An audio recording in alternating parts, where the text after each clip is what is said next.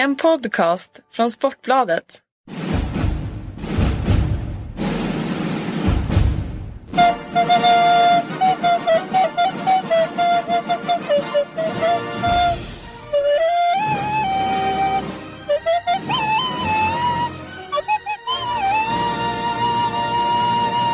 hälsar vi välkomna till eh, Handbollspodden igen. Påskpodden kan vi kalla det. Slutspelspodden. Eller vad säger du Kent-Harry? Det är ett bra namn tycker jag. Ja. Och vi fortsätter vår, det är lite Handbollspodden on tour. Ja, vi, vi var i Moldavien och i Santander förra gången. Mm. Och nu är till och med jag ute och reser också. Ja. Jag har lämnat Beddingestrand. Ja. Vi befinner oss i Lund va? Ja. Och Sparbanken, Skåne Arena. Som den heter numera ja. Fick lite lättare namn här från något år sedan. Kanske Emme Adebo kan eh, förklara mer, eller förklara. Ska vi inte ge en massa reklam där men. När bytte den namn? Den bytte nu i höstas i takt med att eh, de tre stora bankerna i Skåne slog ihop.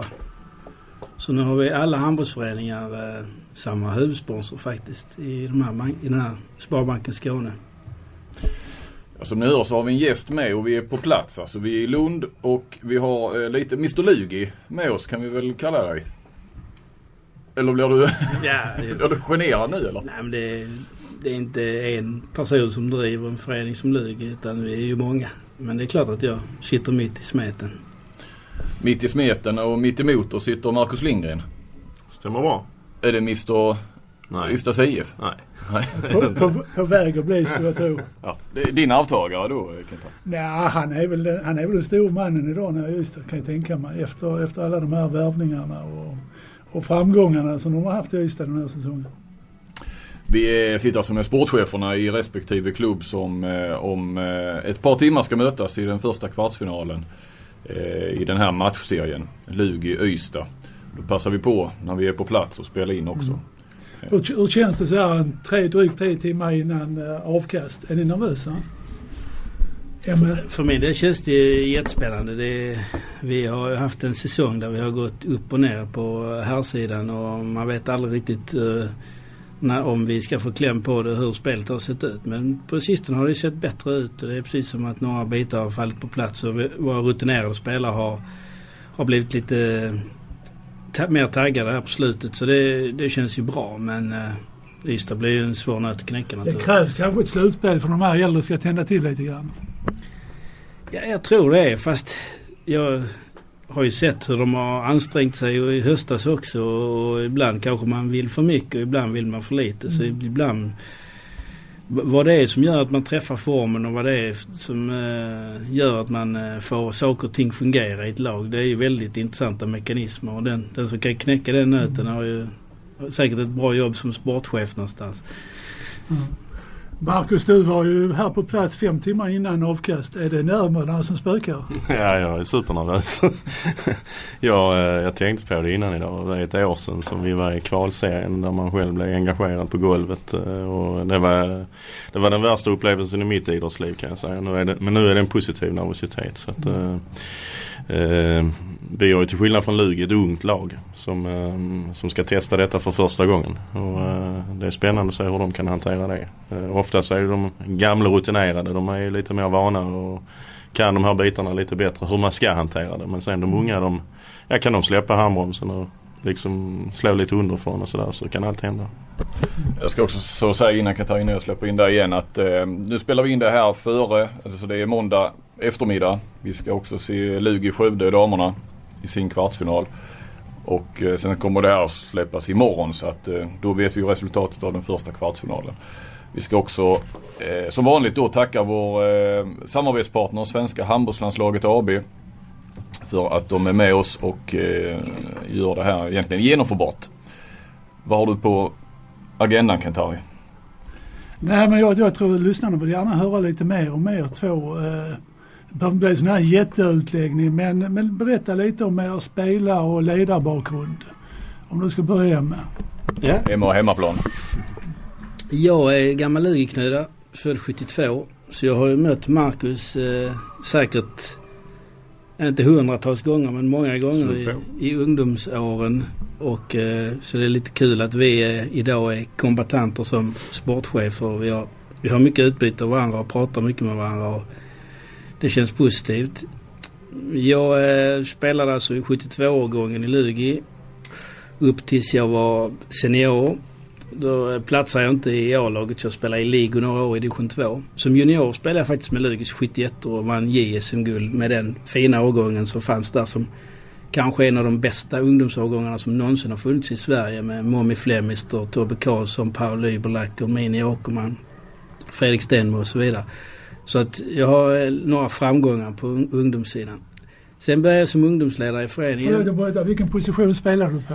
Jag var både mittnia och vänstersexa. Okay. Och eh, jag, har, jag har spelat i Skånelaget en gång i tiden och eh, lite sådana saker. Så att jag hade väl eh, vissa framgångar som spelare. Och sen så startade jag parallellt en ledarkarriär. När jag var 17 år så blev jag ungdomsledare. Och så var jag det i några år. När jag var 25 år så fick jag frågan att träna Lugis damlag. Som då spelade i näst högsta ligan, division 1. Så vi gjorde en, eh, ett, ett, en ansträngning att försöka få upp Lugi på elitsidan där. Och lyckades inte hela vägen men vi la väl en grund för att vi senare kan komma upp tycker jag. Och när jag hade jobbat med damlaget i fyra år så fick jag frågan om att jobba på heltid i föreningen. För då var jag insyltad överallt. På ungdomssida, utbildningssida och lundaspel och här och dam. Och då tyckte ordförande Thomas Persson, som för övrigt fortfarande är ordförande, att eh, det, det, är lika bra att du jobbar heltid för du är, är alltid engagerad i föreningen ändå.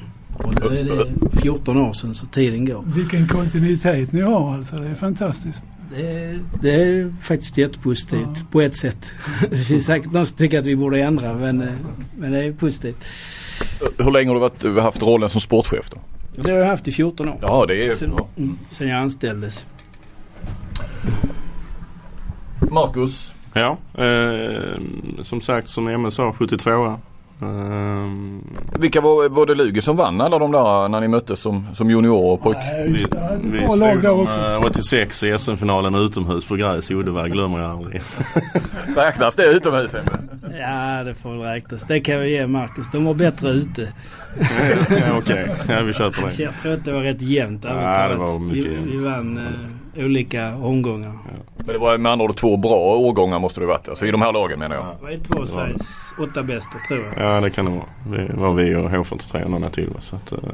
Redan då var det ju dominans i Skåne. För när de första åren var ju H43 jätteduktiga och, och även EMB och Vikingarna hade bra lag. Vi, ja okej okay, du pratar Skåne, Skåne. Ja, ja precis. Det, ja.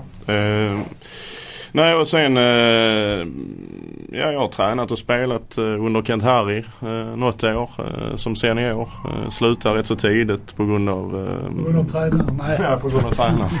Nej, bristande motivation vill jag nog påstå eh, på att hantera någon knäskada och sådär. Va? Så, att, eh, så blev jag ledare tidigt. Eh, 20, ja, 24-25 år. Mitten på 90-talet alltså? Ja, precis satsade på tränarkarriären där och eh, tränade några division 2-lag, Skurup, Sjöbo. Eh, efter det så fick jag frågan av Robban Edin att bli assisterande i IFs A-lag 2006, 2007. Så var jag där i sex år eh, på den assisterande posten. Eh, med lite blandat, jag hade något halvår hade jag huvudansvaret och så vidare. Och sen, eh, sen efter det så blev jag ungdomsansvarig och ut, utbildningsansvarig i, i STIF och, eh, och numera då också sportchef. Så att ehm, ja det har rullat på i samma förening i många år och eh, haft någon, någon sidospår emellan varven. Så att, eh. Ni hade ju, eh, som du var inne på lite innan Marcus, lite ut, olika utgångsläge inför den här säsongen. Ni spelar ett nervdallrande kval för att hålla er kvar och ni spelar SM-final. Vilka var er målsättning inför den här säsongen då med tanke på detta? Eh, börja med Emme, ni som spelar SM-final. Vad har ni för målsättning? Vi har alltid som målsättning att vara topplag på både dam, här, eh, ungdomssidan i Sverige. Så att vi vill vara bland de tre bästa. Eh, det är vår grundinställning eh, alltid. Sen kan det ju ändras från år till år med eh, spelarförvärv och så vidare. Men i grund och botten har vi en, en rak målsättning. Så att och trea blev ni så den målsättningen är ju i hamn. Faktum är att det var ju faktiskt bättre än förra året ja, och med tanke på hur våra prestationer har svängt i år så är vi ju fantastiskt nöjda med att komma trea i serien. Det är riktigt bra. Och Marcus? Ja som du sa Harry, med det i bagaget så, så var ju målsättningen egentligen att uh, göra en bättre säsong än förra året och inte hamna i den uh, fantastiskt jobbiga kvalserien. Och, uh, sen har laget, vet jag, haft en, en målsättning till slutspel och där är vi. Um, föreningen har egentligen alltid haft en målsättning att bli topp fyra. De sista tio åren vill jag påstå, någonting sånt där. Men eh, det är klart att man måste revidera det mellan varven när man speciellt har den, eh, den säsongen i, från förra året i bagaget. Mm. Alltså, är det två nöjda klubbar som, är, som sitter här? Absolut inte. Vi eh, går all in och satsar fullt ut på att gå till semifinal såklart. Det vore ju väldigt dumt annars. Ska vi vara toppklubb så ska vi ju inte åka ut i en kvartsfinal. Nej, för då är inte grundserien. Topp tre är inte. Det är ju slutspelet som räknas väl ändå. Va, hur är relationen er emellan rent personligen inför en sån här eh, drabbning? Eh, Pratar inte med varandra alls. Vi har tvingat ihop er här nu i samma rum. Ja, Nej. Vi kan se skillnad på match och, och vardag. Och eftersom vi känner varandra sen, sen barndomen så har vi alltid en bra relation och lyfter luren när det är någonting för att prata om handboll eller utvecklingsfrågor eller bollstorlekar eller vad det nu än är. Och det är alltid något spännande att prata om. Det är väl det här mötet som brukar kallas El Clasico i, i handboll. Jag vet inte hur länge, sedan hur länge det har kallats det om det var något. Det är nog rätt så nykommet va? Ja. Ni har gått med längre än vad jag har. Men, men... Jag vet inte hur länge det har funnits men jag, jag hörde Thomas Axnér eh, snacka lite om det här om dagen eh, på TV. Och, um, det har nog funnits ett tag men inte sådär värst länge. Vill inte, mm. Var det på det din tid? Nej, nej, nej, nej, nej, det fanns inte på den tiden. Nej. Alltså det, det är, jag tror inte det är mer än 5-6 år gammalt. Men det beror på att det är de två lag som har mötts flest, flest gånger i elitserien. Och, och sen är det ju alla de här semifinalerna och SM-finalerna mm. runt slutet av 70-talet, början av 80-talet. Som lite har lagt grunden till det då. Och sen att vi har liknande struktur med höga målsättningar och stort intresse och mycket egna spelare och så i föreningarna. Tror jag ligger som mm. grunden för det. Är det liksom det, det vad ska man säga, hetaste Skånederbyt av? Det finns ju en del Skånederby numera i, i handbollens elitserie. Ja, så jag, eh, nu är Kristianstad med också i bilden såklart. Och, uh, spela där inför 5000 är ju fräckt. Så är det bara. Det gillar ju alla lag. Men eh, det här, här har alltid varit en liten rivalitet vill jag påstå mellan Lugi och ICIF på eh, när man pratar matchsammanhang. Sen är det som Emma är inne på, vi hjälper varandra också såklart. För eh, när vi jobbar i klubbarna med utbildning och utveckling och alla de här frågorna. Men just i, i matchsammanhang så eh, vill jag nog påstå att det är rätt så hett. Vilka spelar finalen 4 maj? Nu låter det som vi kommer till slutet på det här, det har vi absolut inte. Men, men eh, vi slänger fram den frågan mitt i alltihopa. Jag är en usel tippare men eh, kanske Lugi och IFK Kristianstad. Alltså om vi nu pratar... pris från förra säsongen då alltså? Ja, det som det borde ha blivit förra Ja, det blev väl ja, det. Semifinal, det var den som var lite klassiker här. Ja, den var ju, det var ju en otrolig upplevelse. Så det upplever vi gärna igen. Men eh, vi har väl lärt oss genom åren att det är bäst att ta ett steg i taget och fega. Jag tror stenhårt på IF och eh, tror att de spelar en final mot eh, Alingsås. Ja, du går mot eh, Kristianstad där då? Ja, nej men jag tycker Alingsås är sylvassa för tillfället. De spelar ett riktigt bra försvarsspel och de har bra målvakter. Och det är ingen som sticker ut egentligen men hela laget är, det, det, det är ett bra lag. Har du spelat på det? Varför odds ger det? Ja men det ger nog rätt mycket. Ja. Du är en gambler, det vet jag. Så du har redan varit inne och satsat. Ja. Men du, eh, du anses ju numera vara den hetaste sportchefen i Sverige, Det är du Marcus. som anser det Harry. Eh, med tanke på den här värvningen av Kim Andersson. Hur gick det till egentligen? Alltså jag är ingrodd Ystadby och känner inte till någonting om den här värvningen. Så de måste ha skötts i hemlighet. Ja, det får du inte ha varit hemma hos mig på ett tag och käkat mackor och kollat på Bundesliga handboll. Så då får du ingen information heller. Va? Men, äh, ja, men så är det. Äh, ja det var en, äh, det är en häftig resa äh, vi gjorde där på ett par veckor. Vi, vi, tog, vi tog upp kontakten med Kim i november någon gång. Sånt där. Men äh, sen är det inget, det är inget konstigt. Vi har alltid kontakt med de spelarna som är i utlandet som har varit i STIF och så vidare. Det, Lugi jobbar säkert likadant. Va? Och, och, eh, det var lite, lite diskussioner kring jul efter nyår och sen eh, svalnade i takt med eh, när Kim presenterade lite i tidningarna där om att han hade varit nere i Frankrike på någon medicinsk undersökning och så vidare. Och det stämmer ju, det, det var han ju. Och det var ju väldigt nära och så. Va? Sen, sen ringde faktiskt Kim till mig efter uh, att vi förlorade Skånederbyt mot Kristianstad uh, för några veckor sedan. Det är inte sådär jättelänge sedan. Uh, sen, sen gick allting väldigt snabbt. Jobbade vi väldigt intensivt i, i två, tre veckor med att försöka lösa detta. Och, sen landade det på plats, alla bitarna. Men du, vad, vad, vad sa Kim när han ringde? Kan vi ta ett möte till? Och då trodde du att det hade gått nästan att det Ja, var halvt ja, kört? Ja, och vi var i kontakt med flera spelare. Det var vi i och för sig parallellt ändå. Det, det är så man jobbar i klubbarna. Va? Och, eh, det går inte att stirra sig blind på en spelare. För faller den ur ramen så är man körd. Men eh, vi hade haft ett antal möten och eh, tyckte nog att det här fixar vi inte riktigt. Det är ju liksom det helt andra pengar i utlandet. Det fattar vem som helst. Va? Så där kan vi inte mäta oss någonstans. Eh, men sen som jag sa, sen, eh, sen gick allting väldigt fort. Och, eh, sen blev det bra. Du sa det var en förlust efter derbyt mot, vad sa du, Kristianstad?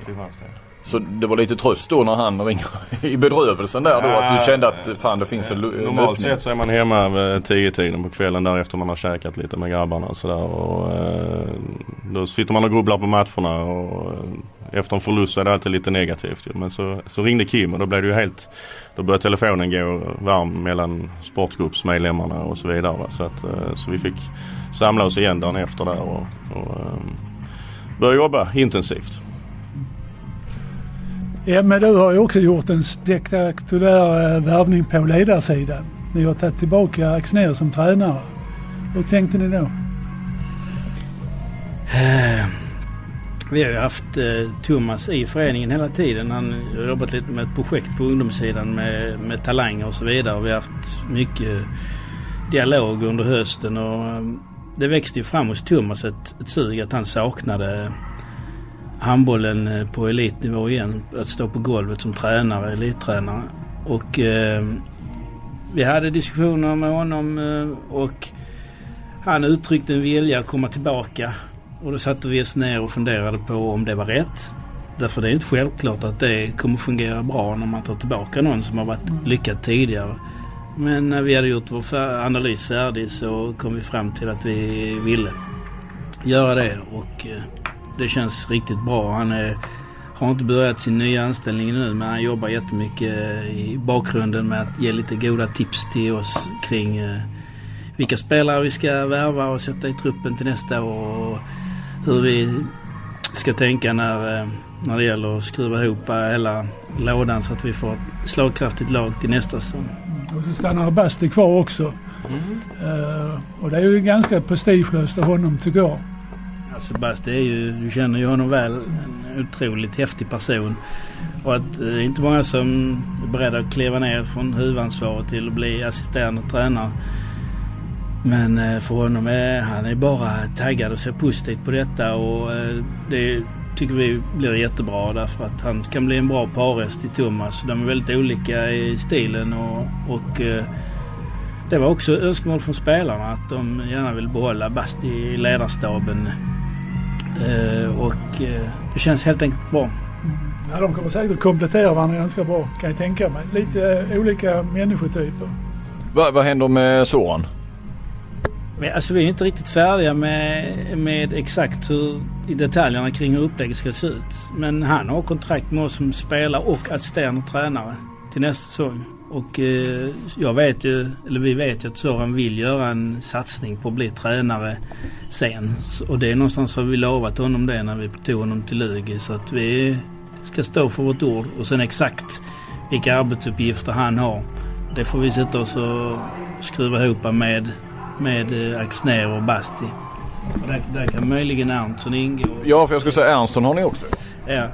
Så blir väldigt många ledare på ett lag och det ska då skruvas ihop på ett bra sätt. Men vi, vi tänker också att A-lagsgänget ska ta ett stort ansvar för eh, U-laget och pojkar A. Vi har några av Sveriges bästa årgångar som kommer i Lugi nu här 98, 99, 00. som vi har ett stort ansvar för att ta hand om därför att där finns jättemycket framtid och då är det ju bra att ha ett stort ledarteam på A-laget som kan hjälpa tränarna neråt i ledet också. Vi har Bastis son Konrad som är, vi tror jättemycket på som tränare också. Som ligger på U-laget nu som... Eh, så vi, vi behöver sannolikt alla. Har ni guckburk hemma?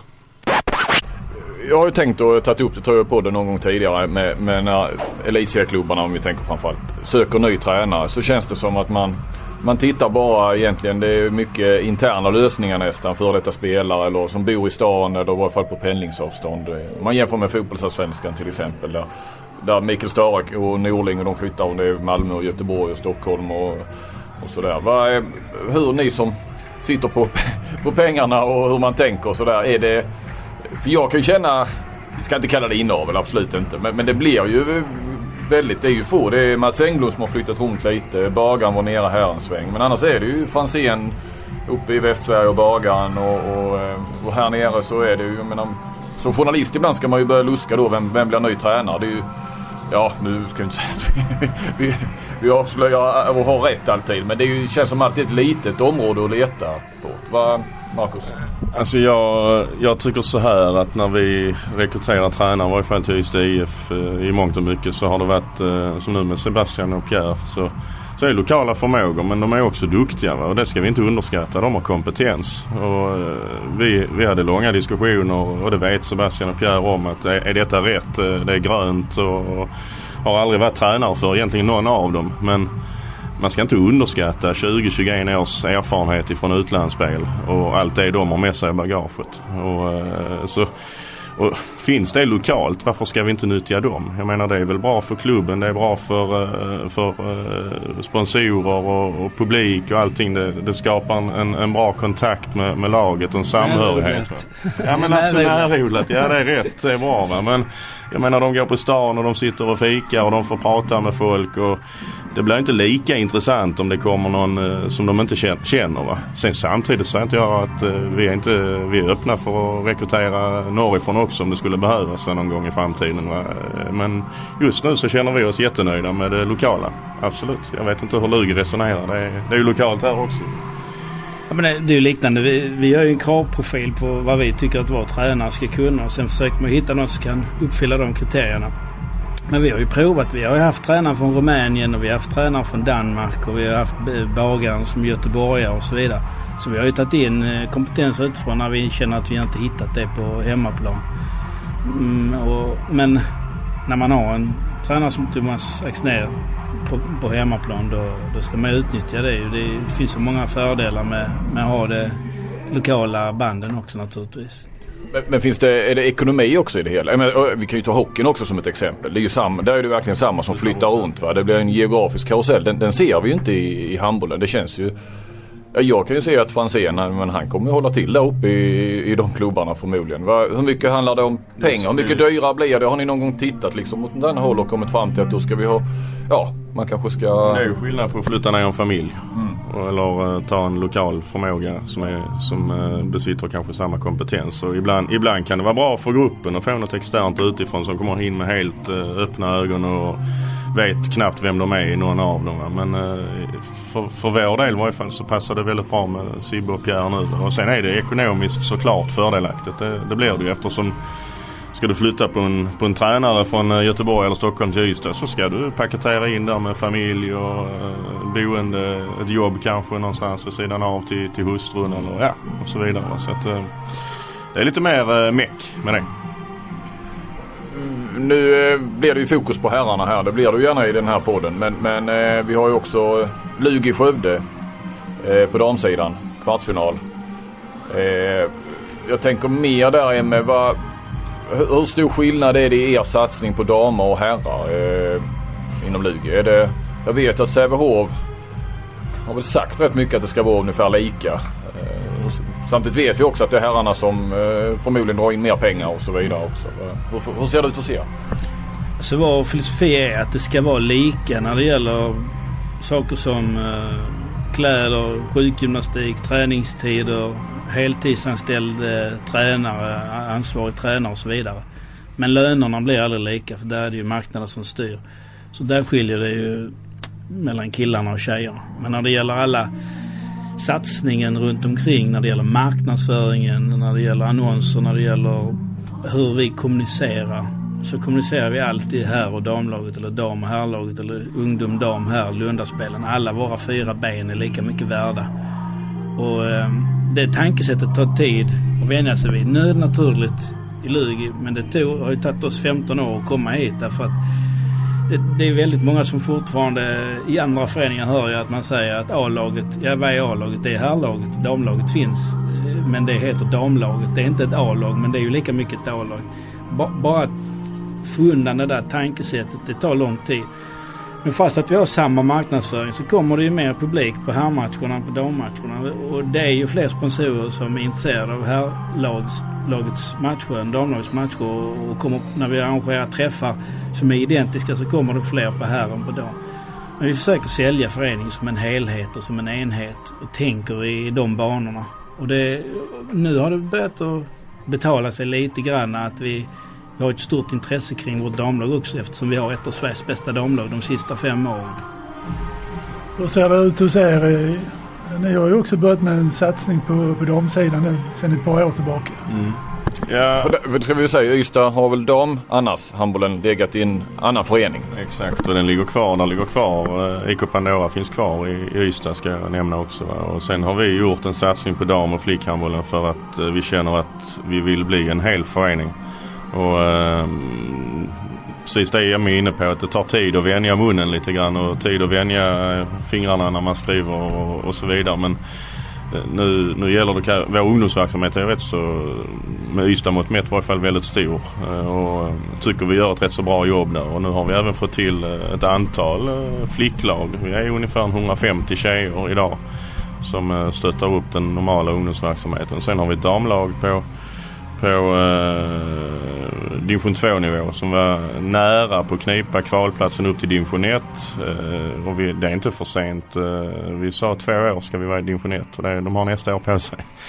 Sen eh, har vi en plan på runt 2020-2021 där någonstans. Så vill vi gärna se ett damlag i allsvenskan nära elitserien det finns ju såklart många eh, fördelar att ha både damer och herrar. Men, eh, men ni, ni, som har, eh, har det nu både och och elit verkligen.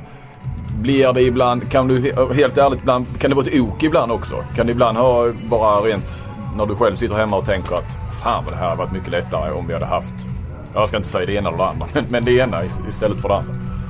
Jo men jag tror att det hade varit lättare att lägga fokus och energi och resurser på ett lag i vissa avseenden. Men det finns många avseenden där vi vinner jättemycket på att ha båda också. Att vi lär oss av varandra. Och när vi byggde upp damsidan så kunde vi kopiera mycket från här sidan För vi hade kompetensen in-house på vad krävs för att vara ett elitlag. Eh, och eh, jag tror att det är på sikt det enda sättet. För jag tror att sponsorerna kräver det. Jag, jag, jag har hört från Marcus och hört från andra att det, det, funkar inte att i dagens jämställda samhälle att, att man inte har eh, lika bra verksamhet för tjejer som för killar. Det är, där är så förlegat. Ungdomsverksamheten också väldigt viktig för sponsorerna. De är ju, det är ju nästan där de vill lägga mest pengar så är det på ungdomarna. Och det känns ju jättebra att de vill det på ett sätt. Så, så det är vi, därför är det viktigt att man har uh, hela breda verksamheten. Tjejer, killar, herrar, damer.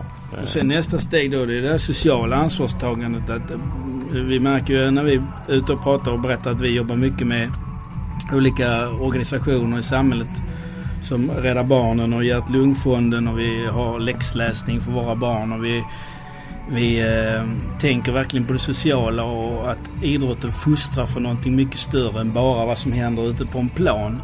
Och det är någonting som jag också sponsorer eh, gillar att höra idag. Att om man har den, den portföljen med sig i sin utbildning för, som handbollsspelare så blir man mycket, mycket tyngre och trovärdigare i det man håller på med. Nu är som sagt nu är det ju snart andra kvartsfinalen. 1-0 till er va, efter första bortaseger mot Skövde. Har ni två raka hemma nu va? Ja. Ja precis. Det är som slutspelsmatch och hit och dit men damerna kör ju lite det upplägget ja med när man spelar två i rad hemma. Det känns som det alla väntar på och hoppas på det är en semifinal. Det ska, att det ska vara säsongens höjdpunkt typ. mellan Lugi och H65. Eh, snarare än en final. Va, ja, vad säger du om det? Är det ja, med tanke på de överlägsna Sävehof? Alltså jag... Eh, först och främst så ska vi ju klara Skövde då som Absolut. blir en väldigt svår kvartsfinal med väldigt mycket rutin i laget med Helgesson och Grubbström och Majsan Johansson på högerniet. Så Det, det är en tuff nöt att knäcka. Skulle vi möta H65 i semifinal så skulle det vara något speciellt. Vi mötte dem i höstas här i gamla idrottshallen och hade 1200 i publik och det var hel halleluja-stämning. Och det, det är ju något som, som damhandbollen behöver och som jag tror att vi kan få lite draghjälp av Kristianstad HK nästa säsong. Med, med mer publik och större intresse vilket genererar sponsorer och medieintresse också. Men Givetvis finns det ett intresse från oss att gå till en SM-final. Det är det ultimata målet. Vi har ett antal tjejer här som har spelat eh, två SM-finaler tidigare och det, det är ju drömmen. Och Sävehof är ju fruktansvärt bra men de är ju inte lika bra som de har varit. De är inte oslagbara. De har ju varit nära att gå på pumpen ett par gånger i år. Bland annat ledde vi här i, i våras med ett par bollar när det var fem minuter kvar och, och, och kunde ha nypt dem. Och, och det blir svårt eh, att slå Sävehof i final. Det blir svårt att slå H65 i en eh, semifinal och det blir svårt att vinna mot Skövde här idag. Men vi tror på det. Var spelar ni en eventuell kvartsfinal mot eh, H65? Blir det gamla hallen för att få trycket eller blir det här? Vi spelar här i vår arena. Detta är vår arena. Det är när vi tvingas, när det är andra eh, event som vi flyttar dit. Dessutom Finding your perfect home was hard, but thanks to Burrow, furnishing it has never been easier. Burrow's easy to assemble modular sofas and sectionals are made from premium, durable materials, including stain and scratch resistant fabrics. So they're not just comfortable and stylish, they're built to last. Plus, every single Burrow order ships free right to your door. Right now, get 15% off your first order at burrow.com slash ACAST. That's 15% off at burrow.com slash ACAST. De är. H65 har ju spelat en del matcher där liksom Eslöv. Det har ju varit deras TV-arena eftersom inte deras arenor är godkända i TV. Och då blir det ju som att de får en hemmaplansfördel och spelar där. Sen vet jag ju att våra töser och en del av våra killar gillar att spela i den gamla hallen därför att publiken sitter nära, det är mysigt och så vidare. Det behövs inte så mycket publik för att det ska kännas som att det är fullt om man sitter nära.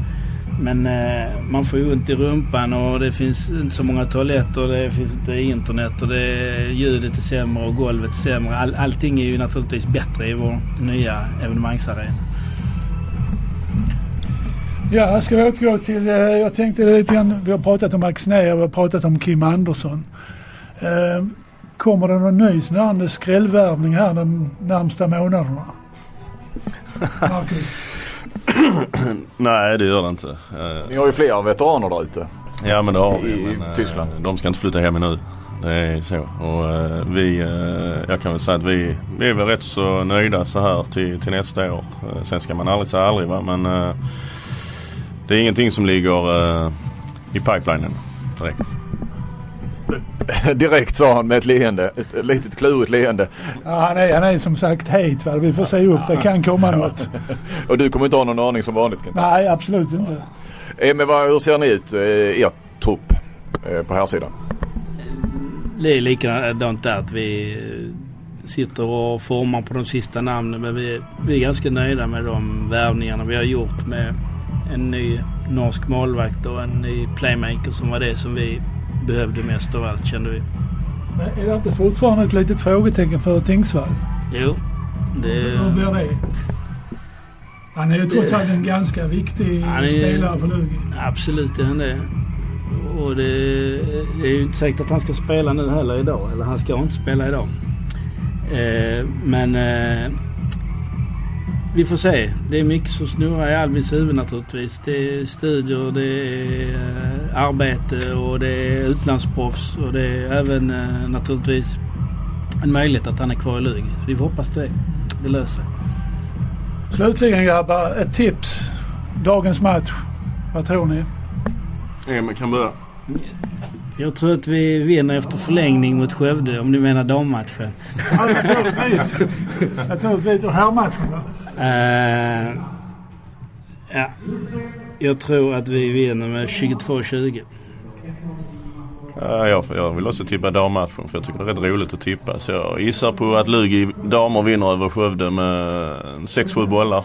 Eh, säg 27-21 skulle jag tro. Eh, och sen eh, herrmatchen eh, vinner Ystad med 28-24. Oj, övertygande. Vi kan kanske åka hem redan i halvlek. Är det klart då eller? Nej det är det inte. Det är lika i halvlek. Jag vill också, egentligen innan vi slutar lite faktiskt ta upp ändå. Vi sitter med två Skånelag med mycket tradition och mycket kultur och ungdomslag och så här. Va? Det här att kunna ta upp kampen med Kristianstad. Som någonstans ändå är ett lokomotiv. Och nu tänker jag kanske lika mycket utanför plan som på plan. Va? Hur ser ni på chanserna att, att kunna göra det? Och, och, och vilka ligger närmast att göra det? Om vi tänker bland Skåneklubbarna.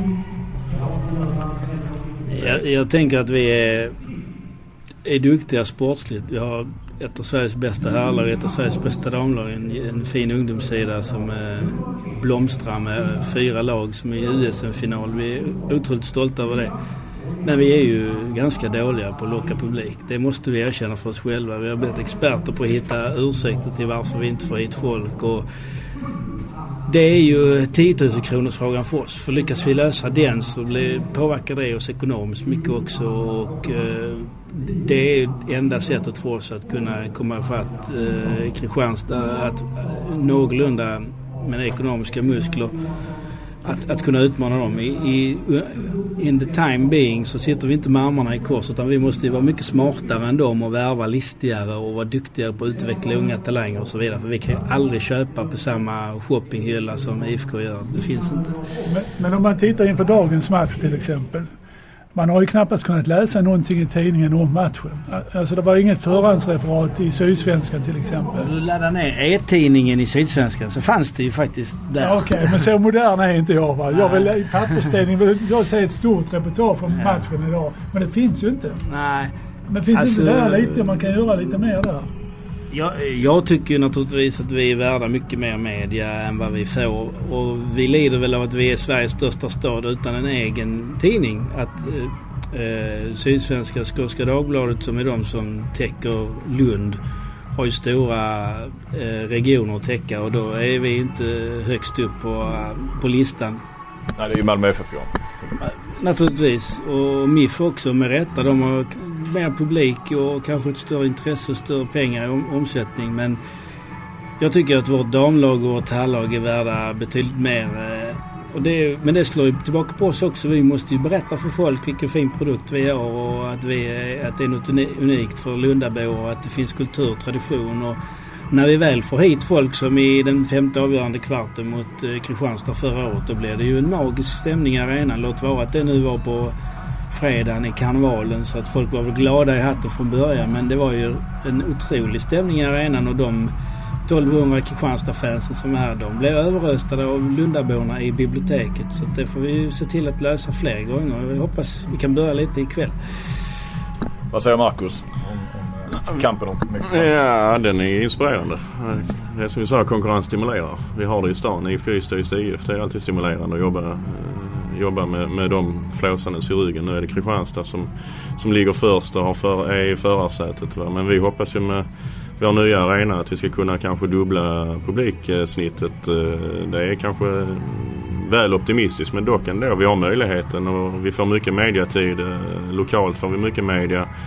Nu när vi har Eh, gjort klart med Kim fick vi otroligt mycket mediauppbackning och vi har duktigt folk som jobbar med matcharrangemang. Vi har en separat grupp som sitter just nu och jobbar med, med hur arrangemanget i den nya arenan ska se ut. Och det är klart att då sneglar man ju på Kristianstad hur de jobbar. Man sneglar på danska ligan, man sneglar på Bundesliga och, och sen så får man försöka hitta ett koncept som gör att det tilltalar folk att gå på handboll i Ystad även utanför matchen så kallat. Att det är, det är lite, lite feststämning. Det finns eh, möjligheter att kunna gå och äta en bit mat och dricka ett glas vin och ta en, ta en öl eller någonting. Va? Och även umgås. Så, att, eh, så hela, hela konceptet. Eh, det här är ju skitbra idag till exempel med dubbelarrangemang med damer och herrar. Va? Det, det borde ju tilltala eh, folk att gå hit.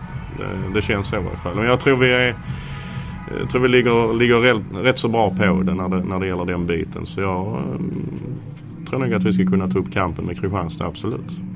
Ja för förutsättningar finns ju. Ni är ju ändå själva på, eh, ni, Ystad är ni ju verkligen ensamma. Alltså det är ju handbollen, ja det är väl IFK i så fall.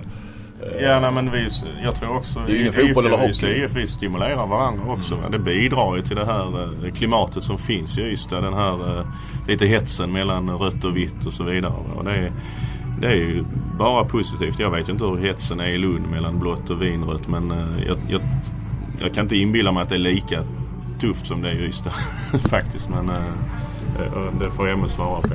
Det finns en del eh, positiv konkurrens också. Hoff är ju otroligt stora på ungdomssidan men det finns man inte på seniorsidan på elitnivå.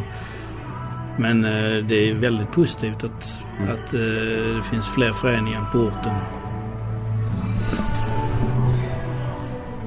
Jag ska också, när vi ändå snackar och det är Skåne och så här va. Det är ju det känns som att eh, Kristianstad är det stora lokomotivet men även att Skåne är ju, vi har Alingsås naturligtvis och vi har väl eh, Guif i Eskilstuna också. Men, men annars är det, känns det som att det ändå är Lugi och Ystad som, som kanske utmanar Kristianstad framförallt. Malmö i slutspel, alltså fyra Skånelag. Eh, Karlskrona går upp eh, nu, det är också Sydsverige. Och Drott kan vi väl också räkna in där, de var nära att gå till slutspel. Eh, finns det någon risk att, att det blir det för mycket centrerat till, eh, till Skåne? Jag tycker inte det... Ja, det är klart det är lätt för oss att sitta och säga vi får billiga resor. Men eh, det har ju varit så rätt länge vill jag påstå. Det är ju Hammarby har varit med. Nu kommer Rico.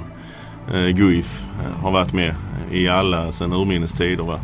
Eh, så det har alltid diskuterats så där. Det är lite mycket eh, syd över handbollsserien och så vidare. Men ja, hur, ska vi, hur ska vi lösa det? Vi kan ju inte tvinga klubbarna i Norrland och, och satsa. Va? Så att, eh, vi är duktiga här nere och det är lite kultur här nere i Skåne och Blekinge och Halland och Västsverige såklart. Och sen eh, tycker jag det är jättepositivt att Hammarby och Rico är där. Och jag tror, eh, jag tror rätt mycket på Rico faktiskt. Jag, jag har en känsla av att de har någonting på gång som kan eh, bli rätt så hyfsat här på sikt. Men med tanke på den ändå dominans på något vis från Skånelagen. Då, det måste vara dags för ett skånskt SM-guld då i varje fall. Eller? Vad är det? Är det fortfarande 92 va? Ja. Ja. Minns du det Kentai? Ja. Knappast, det var så länge sedan. ja, det är ju den frågan man får ofta. Lugi vann SM-guld 1980 och det har inte hänt sedan dess. Eh, så vi behöver ju göra det naturligtvis. Och jag, jag tyckte att vi eh, var nästintill moraliska vinnare i fjol när det hände olyckliga grejer på slutet. Och det var Kristianstads final för två år sedan där med Lukau i ögat. Det är ju också en jobbig grej som man får räkna med när man spelar en final i en match. Men eh, vi måste se till att vinna på pappret också. Någon gång blir det. Kanske i år. Ja, så är det. Eh, då tror jag att vi tackar eh, herrarna här mitt emot oss och eh, så kör du och jag vidare lite Kentai va? Ja. Vi har ju vår lilla avdelning också där du, du får höras lite Jag har ett tips till Harry förresten. Har du sett att eh, Ystad IF söker en ny ungdomskonsulent på kansliet? Det kan vara något för dig. Du tittar på mig, vet du inte att jag är pensionär? Man kan jobba lite extra. Ja, du har ändå så många extra jobb så. Var inte du, rekryterade inte du spelare till IFK också läste jag någonstans? Nej, det var ju lite lögn i det. Det- Du tänker på den här artikeln i Kristianstadsbladet? Ja, just det. Ja, Nej, men det är ju så att jag pratar mycket med Ola Lindgren. Vi är bästa kompisar. Men jag pratar även med Marcus. Jag pratar med Basti. Och jag pratar med Franzén uppe i Alingsås. Man pratar om spelare och sådär. Men eh, i den artikeln så var det ju, jag är i stort sett anställd av Kristianstad, vilket jag inte är. Nej, jag vet. Och du hjälpte ju faktiskt oss med tips om den här norska målvakten också. Så att Ja, det gjorde jag ja. en av flera som vi frågade Ja, lite ja. för syn. Jag tror det var mer Zanotti kanske som har haft honom. eh, Zanotti och Jan Men, eh, Stankiewicz. För, för Norge var det jättebra att han kommer till Lugi. Det ska jag säga också för det är perfekt för hans utveckling. Ja, så får du lite mer att göra för du ska väl hålla koll på norrmännen som Ja, det är spelar i faktiskt Skåne. eh, Stein Hägg. När inte han spelar i Kiel så ska han hålla koll på målvakterna. Ja, tack ska ni ha. Tack så Ja. Det här är väl ingen gurkburk? Eller? Ja men då kör vi vidare Kent-Harry. Ja. Eh, med, med vår lilla avdelning. Ja. Eh, Innan vi gör det så ska vi ju slänga med att vi har eh, en extra samarbetspartner eller sponsor eh, i det här avsnittet. Eh, Bolltroll och Bankes podcast. Den får ni gärna gå in och lyssna på. Det gör nog många av er som, som lyssnar på den här.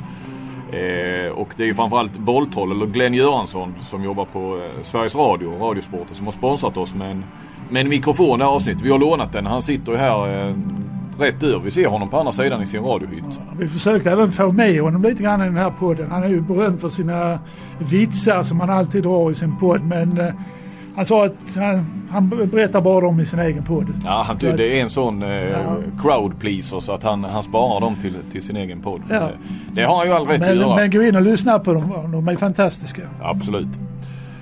Eh, ska vi titta vidare då lite ja. Eh, och vi börjar med att titta vidare med att titta bakåt. Helgens eh, kvartsfinaler som har spelats Ja. så här långt på här sidan. Egentligen inga överraskningar kan man säga.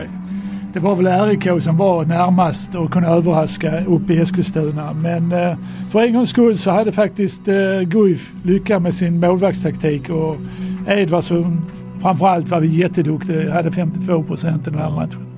Ja, du, du brukar ju såga den när du ser Guif. Får jag ett Ja, sms. och det, det, det är som att du hånar mig lite för att jag har skrivit om det nästan. Ja, men jag tycker liksom att de, det var nog första gången de lyckades med det riktigt. I eh, elitserien. Jag tror det Ja. gick bra ju där ett, ett par Europamatcher. Ja, det ska ju kanske vara, det. kanske vara internationell handboll för att lyckas. Ja. Men, eh, men det var tack vare det tror jag som Guif vann den här matchen. RIK gör en riktigt bra match.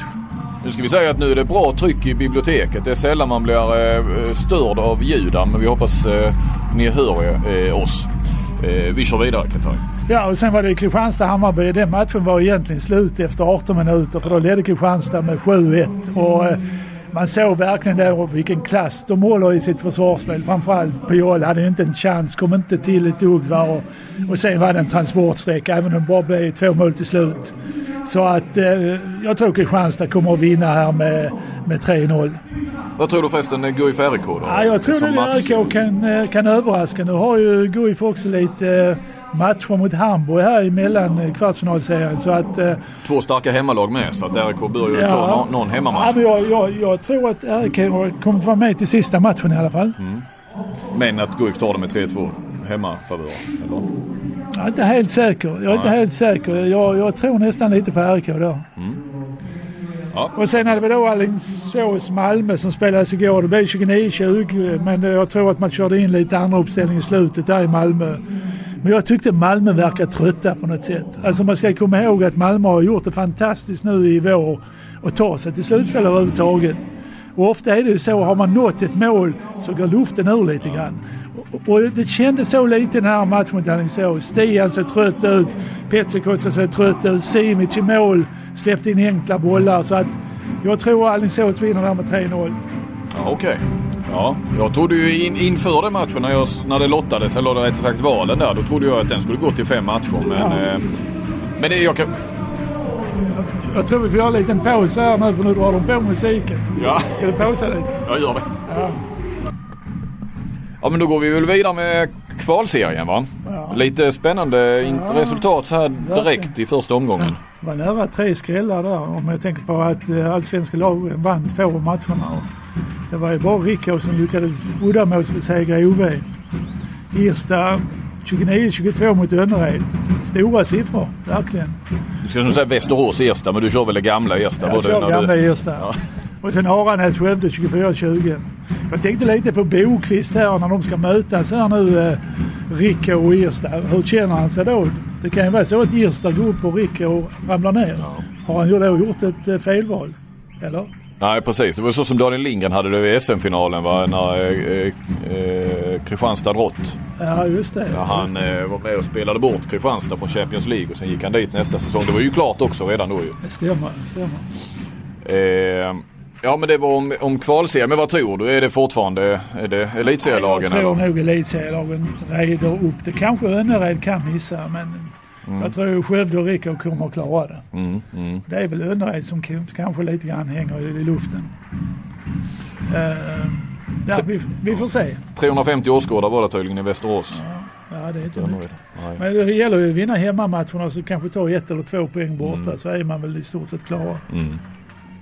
Ja, och sen så eh, hade vi en stor match igår. Ja, Den hade, man, den hade man verkligen sett fram emot. Ja. Eh, Kiel mot Rhein-Neckarlöven.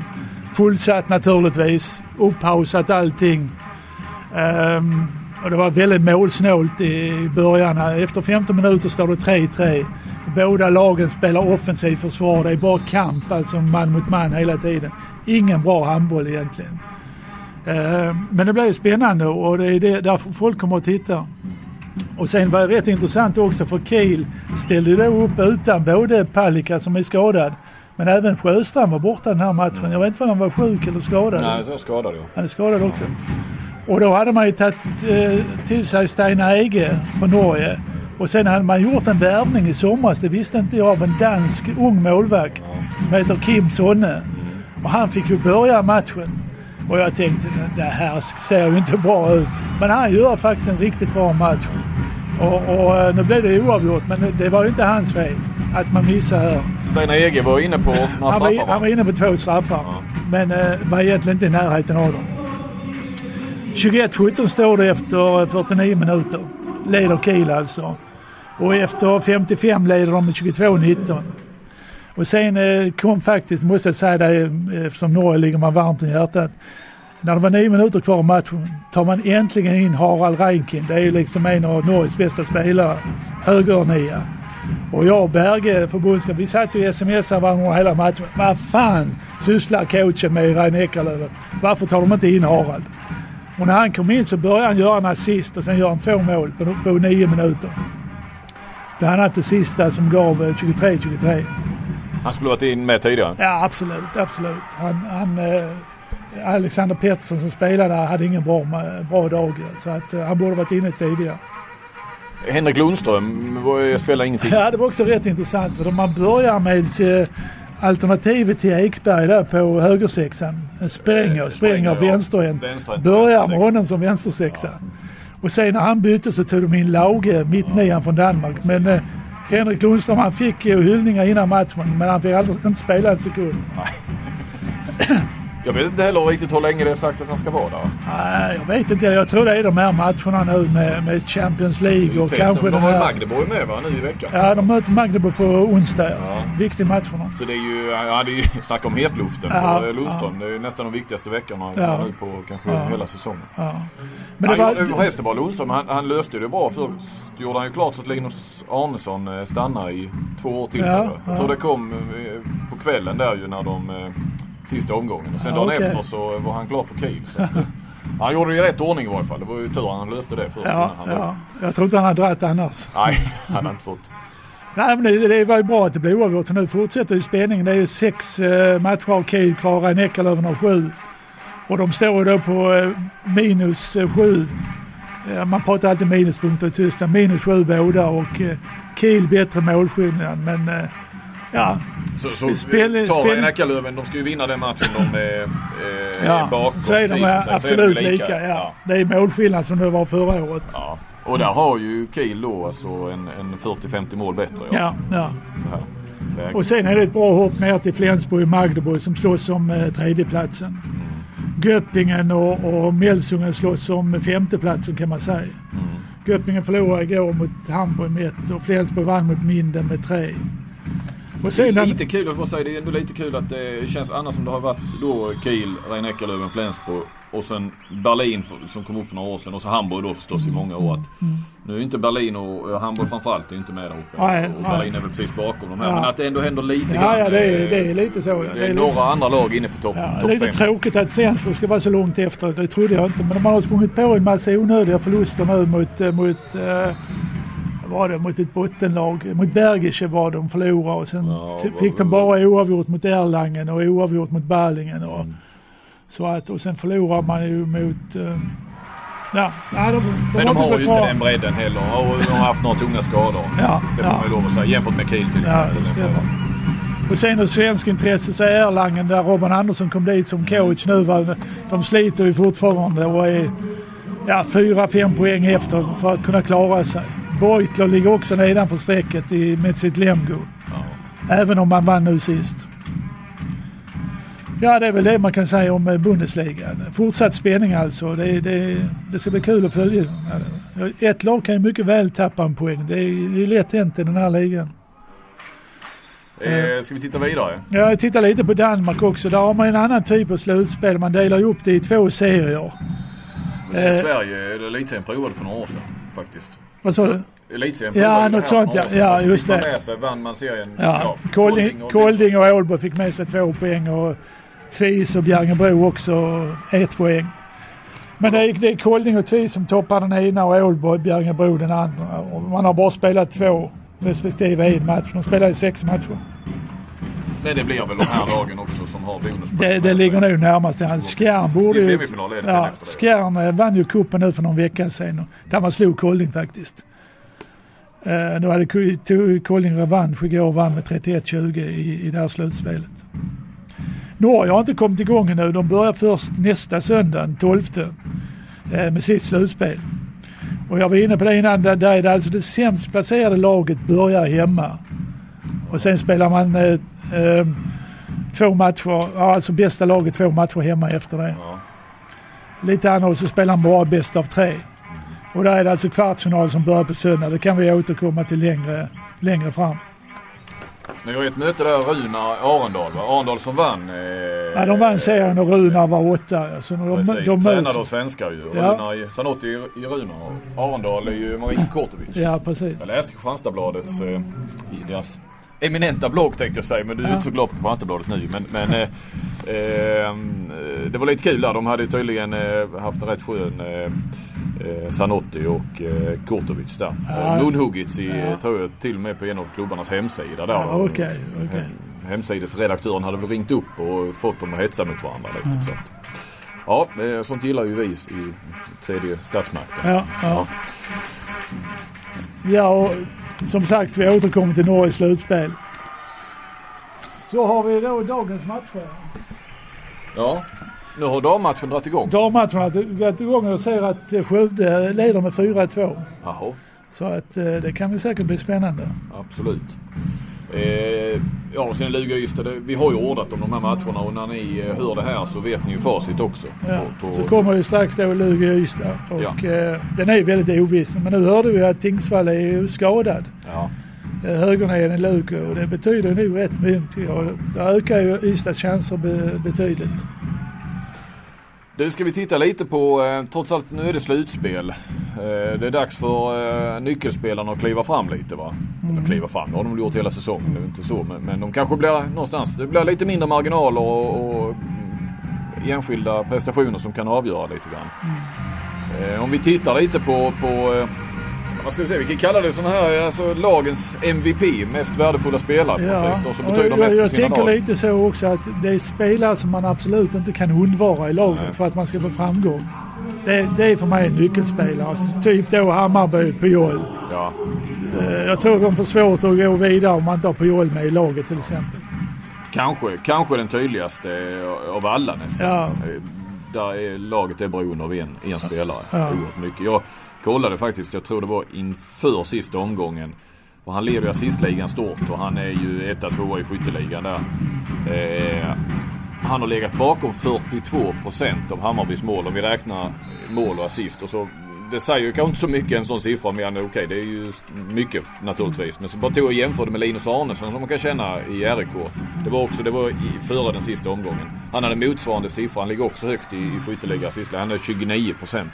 Det är Det säger ju en del också om vad Ja, Pujol är. Ja. Ja, det är definitivt två nyckelspelare i respektive förening. Sen är han inget vidare bakåt, det ska, vi, ska han ju veta. Nej, Ja. nej. Det, det, Det det- flest, det är lite flest, jag hörde det, det kommer flest mål på hans kant. Ja, det, det förvånar mig inte. Så han går, det blir några minusmål också. Ja. Och sen har vi då Ystad, där vill jag egentligen dra fram två stycken nyckelspelare. Det är ju Lukas Nilsson naturligtvis, men även Anders Persson i mål. Mm. Jag men- menar, en av dem borta så tror jag Ystad får svårt mot Lugi. Ja, ja. Om vi går vidare, Lugi då? Ja, Lugi är ju för mig nyckelspelaren Espen Kristensson, målvakten. Ofta är det ju målvakter Ja, som är nyckelspelare. Ja, man hamnar ju där. Eh, Men i dagsläget är det nog Espen. Han, han kan ju vinna matcher själv till Lugi. Mm. RIK? Om vi går igenom lag för lag. Ja, RK var ju Arnesson. Ja, visst, det sa vi ju egentligen. Ja. Eh, Malmö har väl... Eh, Ja, jag tror vi får gå ta en målvakt där också, Simic. ja. Jag såg lite igår när, när inte Simic är bra, då, då rasar de ihop på något sätt. Och han måste egentligen ligga på en 45 procent om, om man ska kunna gå vidare till en semifinal. Det tror jag. I, igår så bytte han ut sig själv till och med. Jag säger det. Ja. Ehm, Guif, ja nu, nu tog jag kanske dem i fel ordning här. Vi skulle Ja. ta dem i kvartsfinalparen. Men, men eh, Guif, är, är det Viktor Östlund som... Det är lite svårare att plocka fram en direkt nyckelspelare i vissa lag, typ Guif. Men Östlund är ju naturligtvis viktig, men Freiman är kanske också viktig för dem nu, nu när han är spelklar igen. Ja, det, är, väl- det är inte lika, lika tydligt. Ja, ja. Ja. Tolin gör ju mycket mål men det är svårt att ha en kantspelare som är bärande Ja, spelare. och där har man också ett alternativ idag. Jag har sett man spelat med en annan också på vänstersexan. där. Eh, Kristianstad. Också svårt tycker jag därför att man har en sån enorm bredd. Jag tror inte det har någon betydelse om man har en spelare borta. Där. Eh, Man är bra på att täcka upp det. Man, Stenbäcken kanske, men man har gjort bra matcher nu utan Stenbäcken. Men Marcus Olsson betyder mycket nu när Ja, han ja, börjar ja. hitta formen. Och, och Leo tror jag målvakten har betytt mycket. Det, Men när han är borta så kan ju Dahl vara bra. Ja, absolut. Och Alingsås är väl lite samma sak. Är lite samma sak. Också eh, bredd i det laget. Jag tänker ju mest på Konradsson och du säger nämna Aggefors. Det, Mm. det. Aggefors var ju bra nu i, igår, ska vi se, så säger jag rätt på dagarna här. Men nu när de slog Malmö. Ja, Eh, och sen en imponerande bredd. De var väl nere och körde på nästan eh, tredje valet på, på nio meter, Alingsås. Eh, ja de, har, de har, har ett bra bredd där. Känns som ett så här Franzén-bygge va? Ja. Alltså det, Men Konradsson är ju trots allt, tror jag, i de där viktiga avgörande stunderna väldigt viktig för dem. ja. Ska vi ta och eh, runda av så smått Kent-Harry? Ja, du, vi ska väl gå och titta på dammatchen. Ja. När man nu är på plats. Ja precis. I, ta oss ut i, i biblioteket. Skövde, Skövde leder faktiskt fortfarande. 5-3. Ja, ja. Vi ser Ystad stå här rätt över. Ystad-killarna står och, laddar för sin match och kollar lite. Eh, ja men det var här var väldigt trevligt. Det var ju ditt initiativ att vi skulle köra lite så här och, och, och plocka in eh, sportchefer. Ja, det är kul att ha lite live någon gång. Ja. Nu när vi hade möjligheten. Du gillar ju kroppsspråk och sånt. Ja, jag gillar det. Ja, men du, du har läst mycket böcker om det. Ja, jag läser bra böcker. Ja. Och sett någon bra tv-serie eller film? eller? Nej, nu har det varit dåligt. Jag har börjat läsa Mats Olssons böcker faktiskt. Med han Mikael Bergstrand, eh, den här Ja. med i Indien. Jag har läst halva. Väldigt bra. Rolig bok. Du bara kastar du. Ja, du Ja, har tid jag- att läsa med din jävel. Ja, tid och tid. Jag håller på mycket med podden. Styr upp den. Ja. Men, eh, nej, men då tar vi och avslutar där. Vi tackar vår eh, samarbetspartner som vi alltid gör i början och slutet. Svenska handbollslandslaget AB. Som eh, påminner om att det snart är landskamp igen. Eh, herrarna 29 april i Växjö. Sverige-Slovenien. Det är en viktig match i EM-kvalet. Då Sverige ska är, då är jag i eh, Stavanger och möter Kroatien. Det är också en viktig Då är match. Kroatien. En stor Ja. match. Ja, det är en stor match. Men ni ska, det är Norge och Kroatien ska gå vidare därifrån den gruppen. Det bör ju vara så. Det bör ju vara så. Men det ska bli kul i alla fall. Ja. Så köp eh, biljetter till, eh, till Växjö. Ja, du kan köpa till Stavanger med.